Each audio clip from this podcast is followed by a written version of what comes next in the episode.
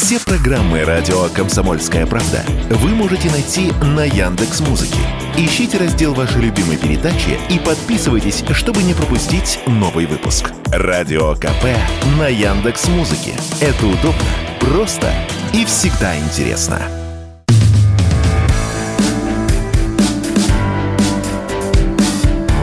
Глядя в телевизор. Ваш персональный гид по ТВ-миру. Всем добрый вечер, меня зовут Егор. Сегодня говорим о телевидении, как обычно.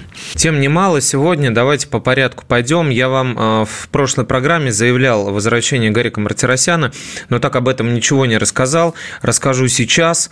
Э, речь идет о новом проекте ТНТ, а он называется «Конфетка». Как может быть понятно из названия, это отсылка к поговорке – про кое-что и конфетку. Вот они будут делать из э, вокалистов, которые к ним приходят, конфетки. Как бы подразумевается в шуточном названии этой программы. Вести ее будут Гарик Мартиросян и э, Марина Кравец, с которой мы разговаривали буквально сегодня, и я вам попозже поставлю фрагменты этой беседы, наверное, уже к следующей программе. А сейчас э, скажу, что можно увидеть в этом новом шоу, потому что анонсировали его во время презентации ТНТ для э, рекламодателей. И Заявлялся он, ну, если никак не магистральный, то, по крайней мере, тот, на которого сделана ставка. Итак, в чем там смысл? Сидят звезды, ну, скажем так, назовем их звезды, прикормленные ТНТ. То есть вот те, которые мы видим обычно в ТНТшных проектах, во всяких там э, и интуициях, которые уже закрыли, да, и в всяких угадайных там э, проектах, а, и различных вокальных в качестве звезд и в танцах, да, то есть все, кого мы видим, так называемая вот эта вселенная ТНТ, сейчас вы опять будете плеваться, говорить, зачем нам это дерьмо, зачем нас, нам эти, нас этим пичкают. Дело не в этом, дело в том, что э, новый проект, на который стоит обратить внимание. Так вот, Значит, они приходят, там Азамат Мусагалиев, Бузова, там все-все-все, и как бы пытаются помочь артистам самобытным, самопальным, любителям. Казалось бы, идея благородная. Ну, не сыночков брать э, известных продюсеров, как это было, ну, и в этом, в э, всяких влиятельных людей, как это было в «Фабрике звезд», да, а просто с улицы. И довольно-таки, ну, Слово «фрик» считай, считайте, что я не употреблял, но довольно необычного вида, скажу я вам так. Это э, то, что я увидел на, в анонсе. Проект выходит э, завтра, 28 числа. 20 на 00 на ТНТ, попробуйте его посмотреть. И что меня смутило – вот вы знаете, есть э, такая программа на НТВ, ее ведет Сергей Соседов, я уже говорил, она там про различных уродцев. Ну, то есть в буквальном смысле слова я ни в коем случае не насмехаюсь, не пытаюсь издеваться или э, смеяться над кем-то. Я лишь э, говорю о том, что эти люди, ну уж очень неформатные.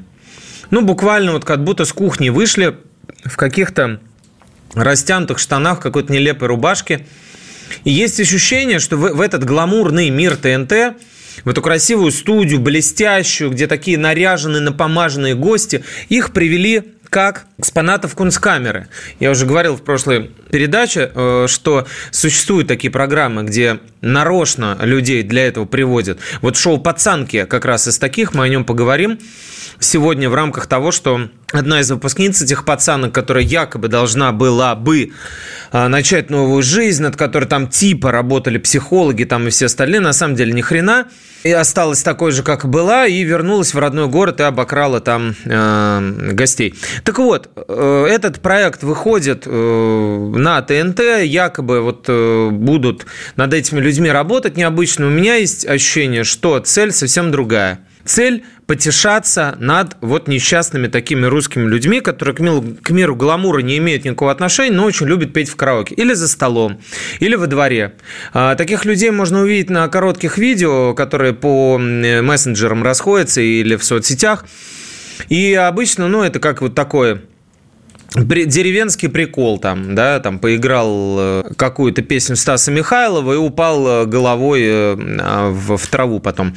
Вот примерно такое ощущение у меня от вот этого проекта. Может быть, я ошибаюсь, он еще не был в эфире, но по тем роликам, которые я видел, ну, очень похоже на это. Хорошо, если я ошибаюсь. Хорошо, если я слишком просто плохо думаю о людях. Ну, в частности, о создателях этого проекта. Так, э, идем дальше. Я еще одну тему с вами хотел обсудить о том, куда подевался Ван Ургант. Ну, опять же, тема животрепещущая, все время об этом спрашивают, все время об этом пишут. Будет он возвращаться, уехал, не уехал, где он, Иван Ургант в это время, как такой неуловимый Джо, то появился, то пропал, то его афиши в Кипре появились, как мы обсудили с вами в прошлой передаче в Лимассоле, да, он должен выступить со своим товарищем по иммиграции Владимиром Познером. И вот теперь всплывает еще одно видео. Ургант как бы в студии вечернего Урганта, рядом Филипп Киркоров, он ему что-то смешное спрашивает, еще какой-то на диванчике сидит мужчина непонятный. И э, вот как будто Ургант, но не Ургант. А в то же время Валя Карнавал, такая есть блогерка, блогерша, которую теперь можно видеть везде, на Первом канале, на ТНТ и в сериалах, не только в ТикТоке, в котором она прославилась своими э, фотографиями полуобнаженными, а на федеральных каналах. И она тоже вдруг как будто бы в помещении вечернего Урганта. Что это значит? Неужели Ургант вернулся в эфир? Конечно же нет. Конечно же разоблачаем, все это фейк, все это всего лишь декорация, причем декорация возведенная далеко от России, в Арабских Эмиратах, куда сейчас ездят все, кто считают себя лухарями и а, тяжелым люксом.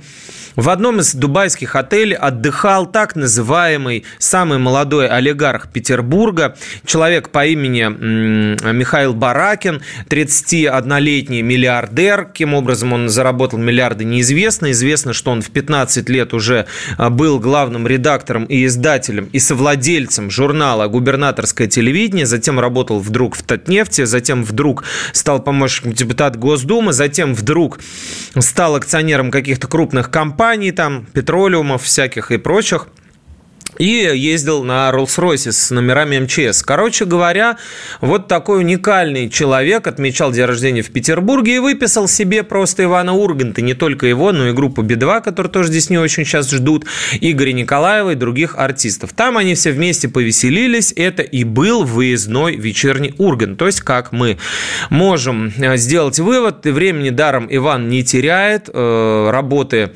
тоже не теряет, всячески пытается цепляться за возможное предложение. Я думаю, что здесь речь идет о нескольких миллионах рублей. Если раньше в обычные времена, в спокойные, он вел за 4 миллиона там примерно корпоратив, то сейчас, я думаю, когда работы мало, когда дефицит на, на Урганта, спрос, когда нужно куда-то ехать, я думаю, что цифра была побольше. Ну, самый молодой олигарх Петербурга может себе позволить. А что касается Вали Карнавал, которая появилась как бы в этой гостевой да, студии вечернего Урганта, из которой начинали раньше вести программу, вот это работаем, ребят, так это она просто пришла в программу «Мечта Леон», Миллион, такая есть лотерея на Первом канале, которую, кстати, выпускает креативная команда вечернего Урганта.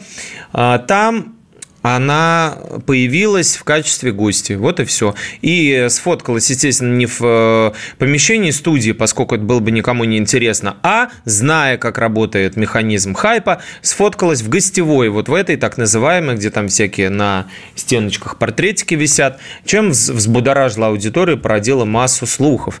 Всех их, все их мы развеиваем и говорим, что Ургант пока не возвращается в эфир. Плохо это или хорошо, решайте сами, пишите мне в комментариях на трансляции в YouTube, если вы смотрите ее там. Ну вот положение дел таково. Мы поговорим о других уехавших, поехавших и прочих после небольшой паузы на радио «Комсомольская правда» в эфире программы «Глядя в телевизор».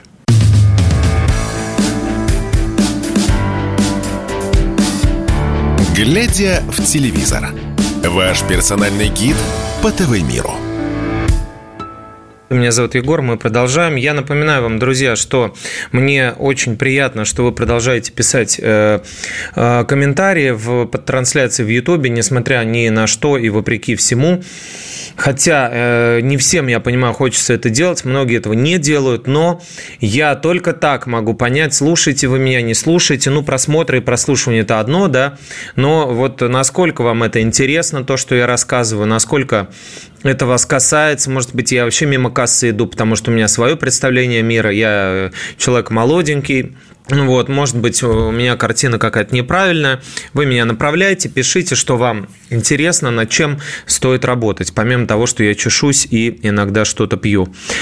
Так вот, про Урганта поговорили. Теперь про другого человека, который более э, явственно и нарочито высказался по поводу спецоперации. Если у Ивана Урганта был всего лишь черный квадратик, ну как всего лишь этого достаточно, э, видимо, кумулятивный эффект сработал, одно на другое наложилось и так выстрелил, торпедировало его, так сказать, из страны, то Дмитрий Назаров э, очередные, очередную выдал порцию стежков, после которых его, после которых его выгнали из э, МХАТа Чехова, где он последние 20 лет служил.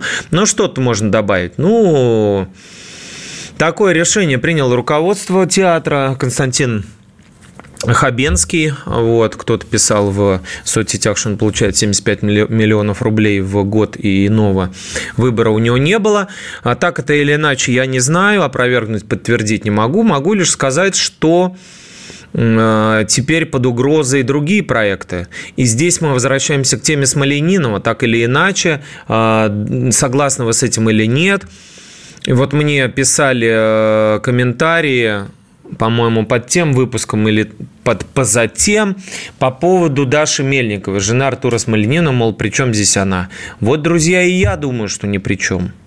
Вот и я думаю, что ни при чем. Но не все так считают. И Дашу уже уволили из папиных дочек. Говорил я об этом в прошлой программе? Говорил все пришло к этому, хотя я опасался, что этого не состоится, потому что ей детей нужно кормить, потому что очевидно, что у поехавшего и уехавшего это не путать разные вещи. А Артура Смоленинова, который должен платить алименты, сейчас не все отлично с деньгами, как я предполагаю, хотя, может, ему там платят. Примерно то же самое с Назаровым. Уволили его, уволили его жену, хотя, казалось бы, при чем здесь она, но вот, пожалуйста – шлейф, друзья, шлейф, всегда нужно думать, к кому ты прикреплен. Как в фильме «Аватар», да, если не ходили, если, если нет возможности, да, сходить на «Аватар», э, ждите, пока появится в сети, но вообще в некоторых кинотеатрах показывают, поэтому всем рекомендую. Так вот, вот эта связь, которую устанавливают, которую устанавливают а, изначально – с своей женой мужья, да, она как бы вот только на первый взгляд всего лишь условно, да, там снял кольцо, развелся и пошел. Вот оказывается, что нет, оказывается, что нет. И с Артуром Смолениновым, и вообще с Дмитрием Назаровым. Э, уволили их, уволили и их жен. И если Назарова вместе с женой из театра, то Дашу Мельникову в проекте «Папины дочки» мы не увидим к сожалению. Как оказалось, она согласилась там сниматься. Согласилась.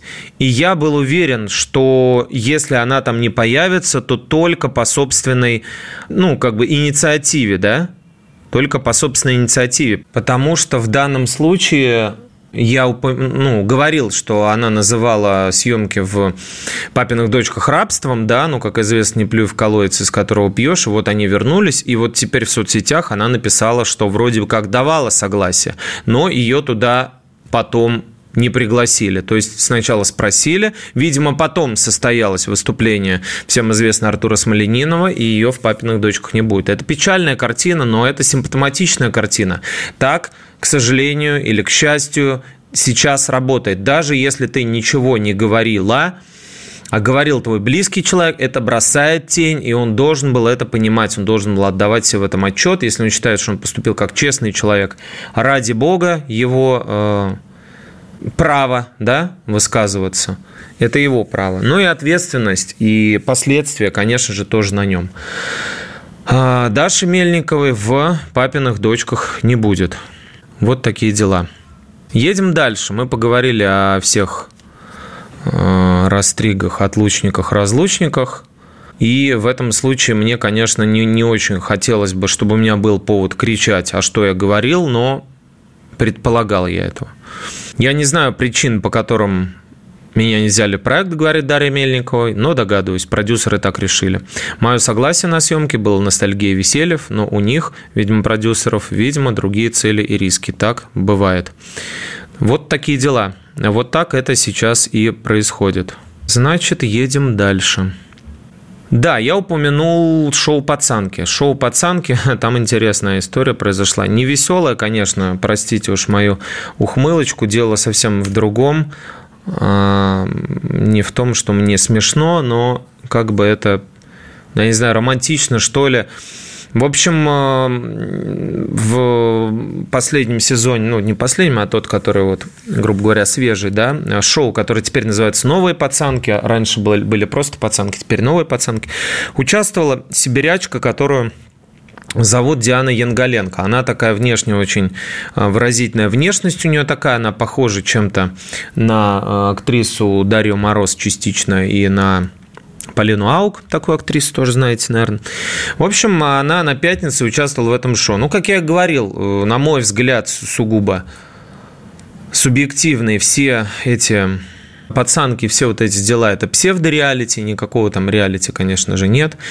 И никакого исправления, никакой работы над собой тоже. То есть это заявлено, это всего лишь такая громкая вывеска, такая яркая вывеска. Их там привозят, этих девушек, как бы непослушных, как бы всех таких, а потом они преображаются. Таки, такое было даже в воинской части. Они организовывали один из проектов, там, значит, их загоняли в воинскую часть, и там э, ветераны боевых действий их гоняли, типа всех, значит, по дисциплине строили и все такое. Ну, понятно, что вот на время вот этого проекта никто не куда не исправлялся, не избавлялся от э, девиантных фокусов, от каких-то социальных привычек. И вот в очередной раз это подтвердила Диана. К сожалению, она вернулась в Норильск. Девушке всего 20 лет, но у нее уже две судимости было э, за спиной. И вот третья настигла ее. Она отдыхала у своего товарища в районе Каиркан э, в Норильске, кто знает. И веселье зашло так далеко, что Диана, видимо, расчувствовалась в какой-то момент, может быть, послушала пару медлячков, сердце ее растаяло, вроде бы такой пацанки, да, такой харизматичной девушки. И она решила сделать подарок любимому человеку, парню, которого, видимо, с ней не было в тот момент, и она по нему скучала, и она взяла, э, вынесла гитару из этой квартиры, гитара стоила 60 тысяч, это уже кража такая крупненькая, скажем так. И э, уголовное дело завели, написали заявление, она гитару эту, естественно, вернула, далеко эта гитара не ушла никуда, не была продана, там, не знаю, в другой город и так далее, не была отправлена почтой России – но дело есть дело. А теперь девушке, особенно с двумя судимостями, с этим жить. Вот такие романтические истории происходят иногда на севере России с участницами исправительных шоу, как я бы это сказал. Такая вот, что называется, жиза. Да, еще я хотел у вас спросить Скажите, пожалуйста, да, мы с вами вроде бы эту тему обсуждали, еще раз сакцентирую, продолжение каких проектов вам хотелось бы видеть. Мы сейчас после паузы объясню, почему мы сейчас после паузы поговорим об этом, и мне интересно знать, а, хотите ли вы видеть какие-то проекты в эфире, а, которые уже были закрыты. Вот «Папины дочки», да, я упомянул, их снимают.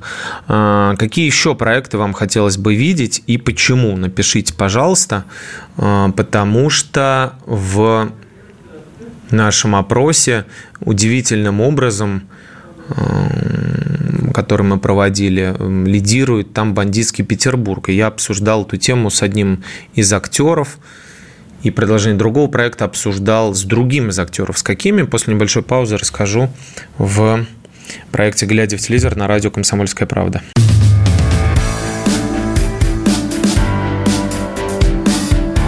«Глядя в телевизор» – ваш персональный гид по ТВ-миру. Глядя в телевизор на радио «Комсомольская правда», мы продолжаем. Значит, говорили, да, про продолж... о продолжениях сериалов, и я с вами обсуждал в прошлой программе, да, что хотят видеть бандитский Петербург, а в этот раз поговорил с актером Дмитрием Ульяновым, которого вы прекрасно знаете по фильму «72 метра» и по многим сериалам. Сейчас вот «Чужая стая» на НТВ начинается с ним отличный актер.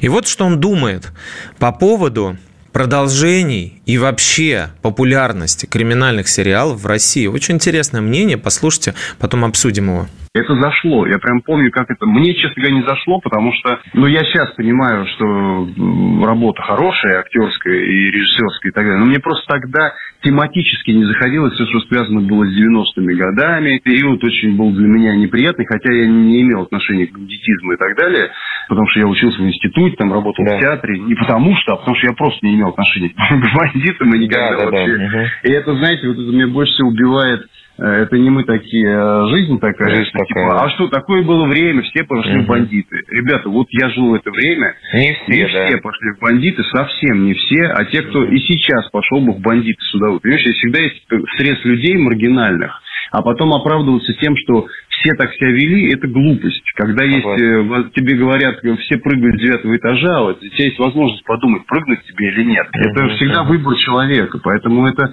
неправда, это вранье.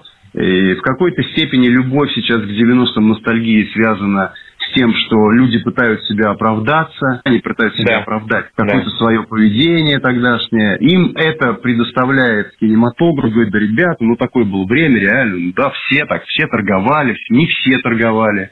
Мои родители не торговали, понимаете, я не торговал, никто из моих близких людей не торговал. Конечно, разные бывают ситуации в жизни, но у меня мама была заучим, а папа инженер наземной авиационной службы, и тоже у них была сложнейшая ситуация, все разрушалось. Но да. находили способы работать по профессии и не идти на рынок. Вот такое мнение. А, я на самом деле могу э, только поаплодировать, потому что ну, действительно, у меня никогда не вызывало восхищения ни крестный отец, не Аль, ну, этот, как его, с Аль Пачино еще, да, вот этот другой фильм про, кримин, про криминал, да, который все очень любят присматривать. Не «Бандитский Петербург» с э, бригадой, да, то есть этот лицо со шрамом, да, наверное, я имел в виду.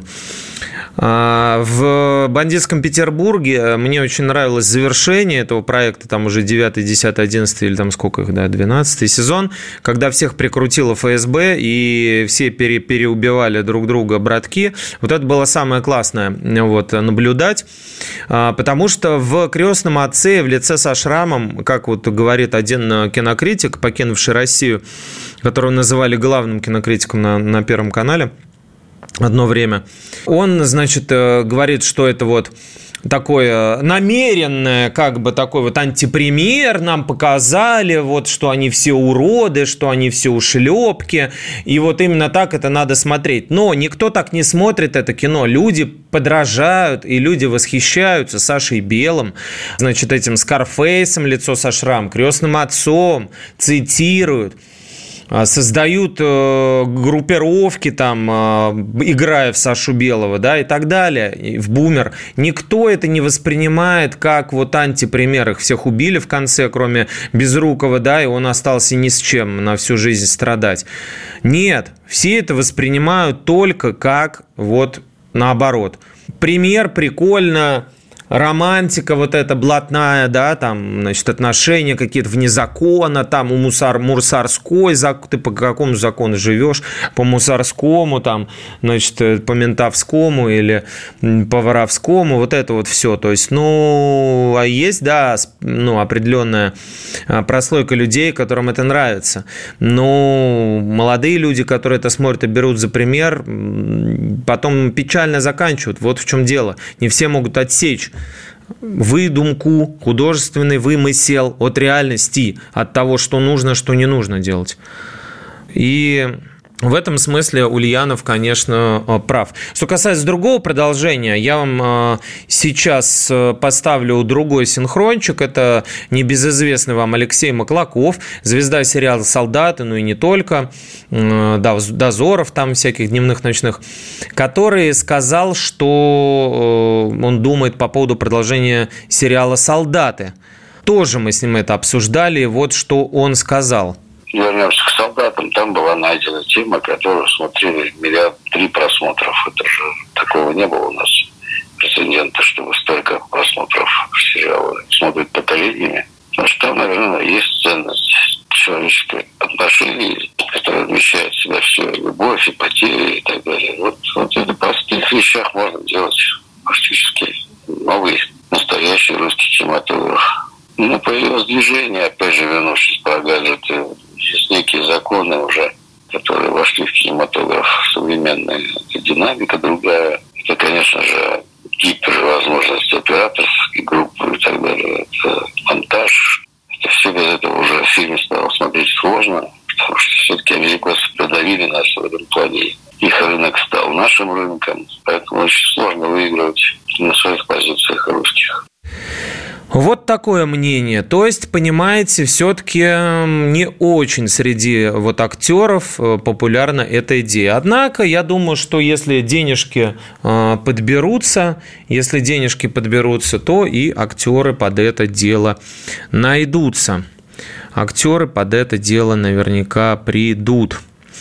Давайте о текущих проектах поговорим. В детском голосе начинается этап поединков. Уже Сегодня дети начнут выступать в тройках и покидать проект. К сожалению, закончился, закончились веселые слепые прослушивания, которые были таким задорным этапом проекта, когда все радовались, попадая в проект и получали комплименты. Но сейчас вот начнут дети отцепляться от этого проекта. Наставники Егор Крид, Баста и Полина Гагарина набрали себе по составу по сборной детей и теперь будут вести их к победе. Максим, я сказал Полина Гагарина, да, Максим. Полин, о, о Полине Гагариной думаю вот сейчас, потому что мы не всегда, но сейчас мы о ней поговорим. И Поэтому я скажу про нее. Да, а хотел сказать про Елену Вайнгу, которая, как оказалось, отказывалась э, э, участвовать, не вести, а участвовать в проекте «Голос 60+,» где она занимала кресло наставницы. И как бы ее практически чуть ли там не шантажировали по ее рассказам. Ну, то есть, фактически она говорит, что ее попросили люди, которым она не смогла отказать, да, как в этих всех криминальных а, говорилось э, сагах, предложение от которого нельзя отказаться. Вот что говорит э, Елена. Меня очень просили люди, которым я должна. Что должна? Куда должна? Изначально я сопротивлялся, говорил, мне стыдно, вы что, как вы можете? Я же не Градский. А, по словам Вайнге, она считала недостойным себя а, судить артистов. И, кстати, это очень-очень позиция благородная, очень позиция, может быть, такая не сказать, что ну, корпоративная, да, как это принято теперь говорить, ну, потому что она все-таки, по сути, говорит, что не хотела, ее обязали. И, видимо, кто-то с Первого канала очень сильно попросил, да, то есть она немножечко так подставляет коллег, коллег, вот, которые, в общем-то, хотели ее видеть в этом шоу. И видели, и, как мне показалось, это был, было довольно-таки неплохо, но видите, вот э, как оказывается, оказывается, что вовсе никакого удовольствия это ей не доставило. Так, о чем мы еще с вами, друзья, поговорим? Давайте сейчас я вам расскажу еще об одной истории, которая похожа немножко на историю пацанки, которую я упомянул, да, из Норильска, но только вот это немножко другая пацанка из Америки. А зовут ее Анна Сорокина. Больше она известна как Анна Делви. Мы об этом поговорим после небольшой паузы на радио «Комсомольская правда» в программе «Глядя в телевизор».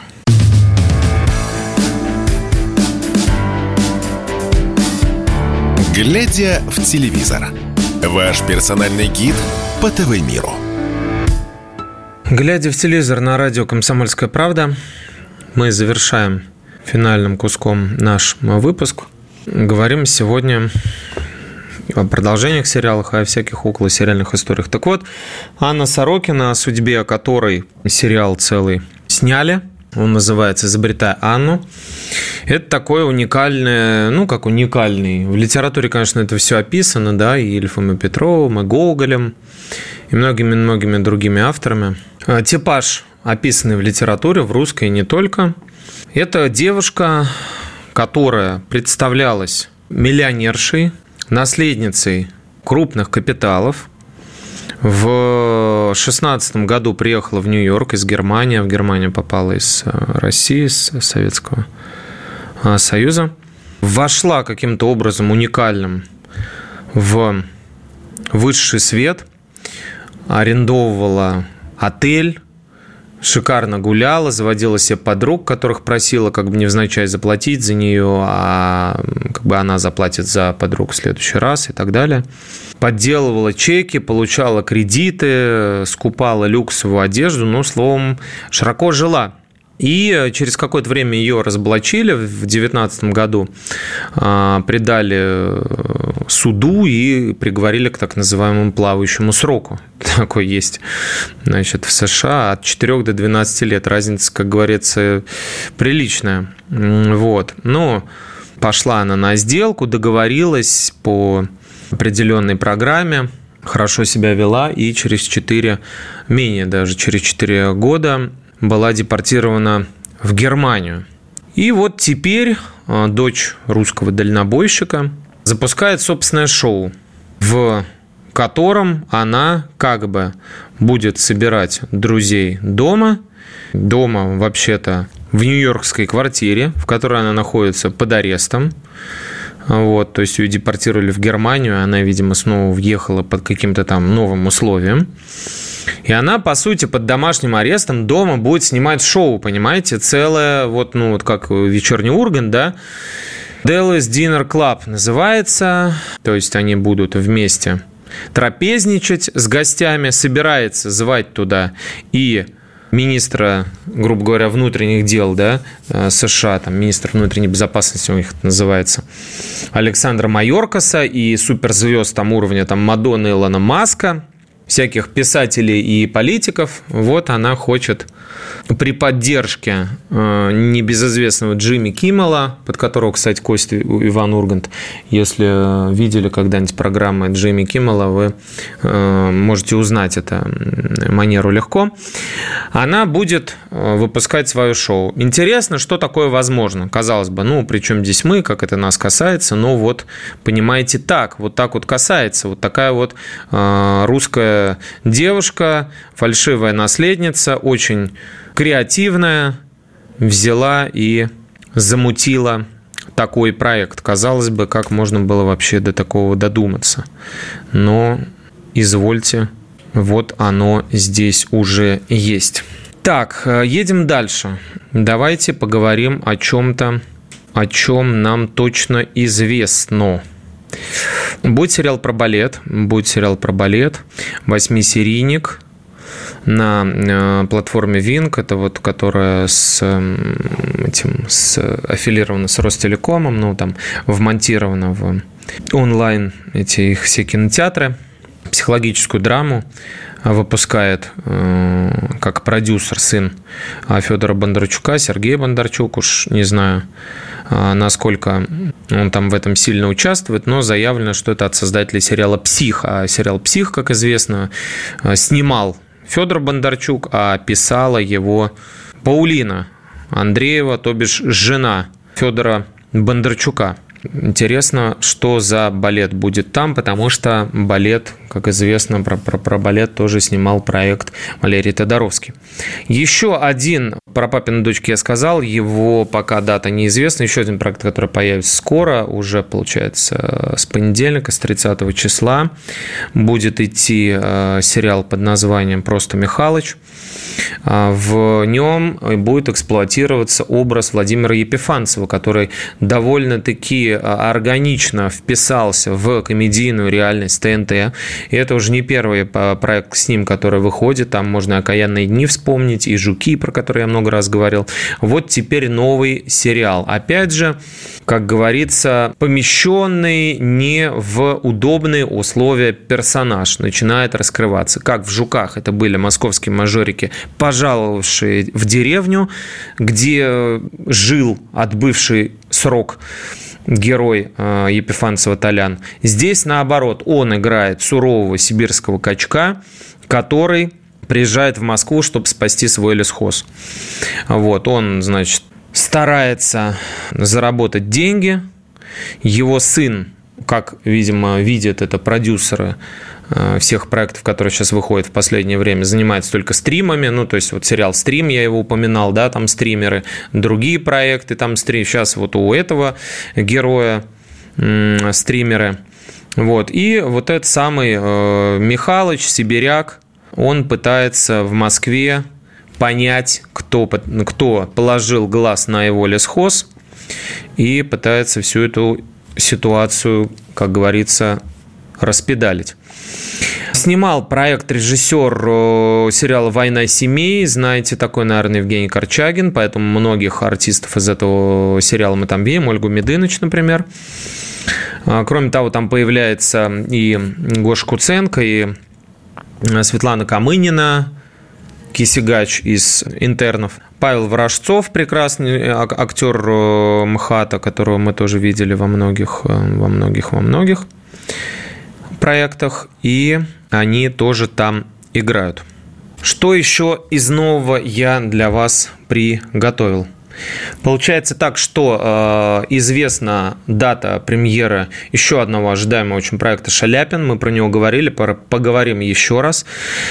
А, ну, по, по названию уже понятно, что это историческая драма. Создавать ее будут мастера костюмированных драм, многосерийных лент э, с «России-1», те, кто делал э, сериал «Грозный», э, София Годунов. Теперь они делают проект про великого русского баса, играет которого Александр Горбатов. Я вам тоже уже про него много рассказывал. Актер, прекрасно себя зарекомендовавший, работавший на заводе, потом вдруг решивший податься в актеры. У него пока это хорошо получается. Будут показаны, в общем-то, разные годы совершенно, и расцвет, и молодость Шаляпина, и его увядание. Как мы помним, он тяжело болел, эмигрировал. И будут э, гримировать для этого Горбатова, говорится, лепить Горбатова для того, чтобы показать, как э, Шаляпин в возрасте выглядел и двигался. Множество э, известных актеров мы там увидим, и Федора Добронравова, и Яна Цапника, э, помню точно, и Романа Мадянова, и Федора Лаврова, Ирину Пегову. В общем, кучу-кучу-кучу актеров. Александра Яценко, конечно. Наверное, мы поговорим об этом проекте подробно в следующей программе. Сейчас только лишь могу сказать, что в середине февраля, точнее 13 числа, будет, это получается 150-летие со дня рождения музыканта, вокалиста выдающегося. И в этот день мы э, посмотрим первую серию. Очень интересно, как это будет, потому что байопики так называемые, то есть э, биографические проекты, они всегда вызывают массу споров. Похоже, не похоже, он не он, актер подходит, не подходит, фактура. Все-таки Шаляпин был больше гораздо, чем Горбатов. Если вы видели Горбатова в э, «Угрюм реке», в «Майоре Громе», то вы помните, что он довольно сухощавый худощавый, такой жилистый дядька, а Шаляпин был такой вот, ему было от чего строить свой голос с широкой диафрагмой, но вроде как его там толстили, вроде как сам набрал Горбатов, и вроде как еще и помогли гримом, одеждой. Что из этого получится, посмотрим, обсудим в следующей программе «Глядя в телевизор», а в том числе на радио «Комсомольская правда». Всем пока, будьте счастливы.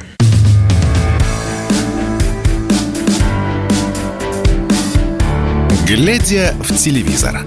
Ваш персональный гид по ТВ-миру.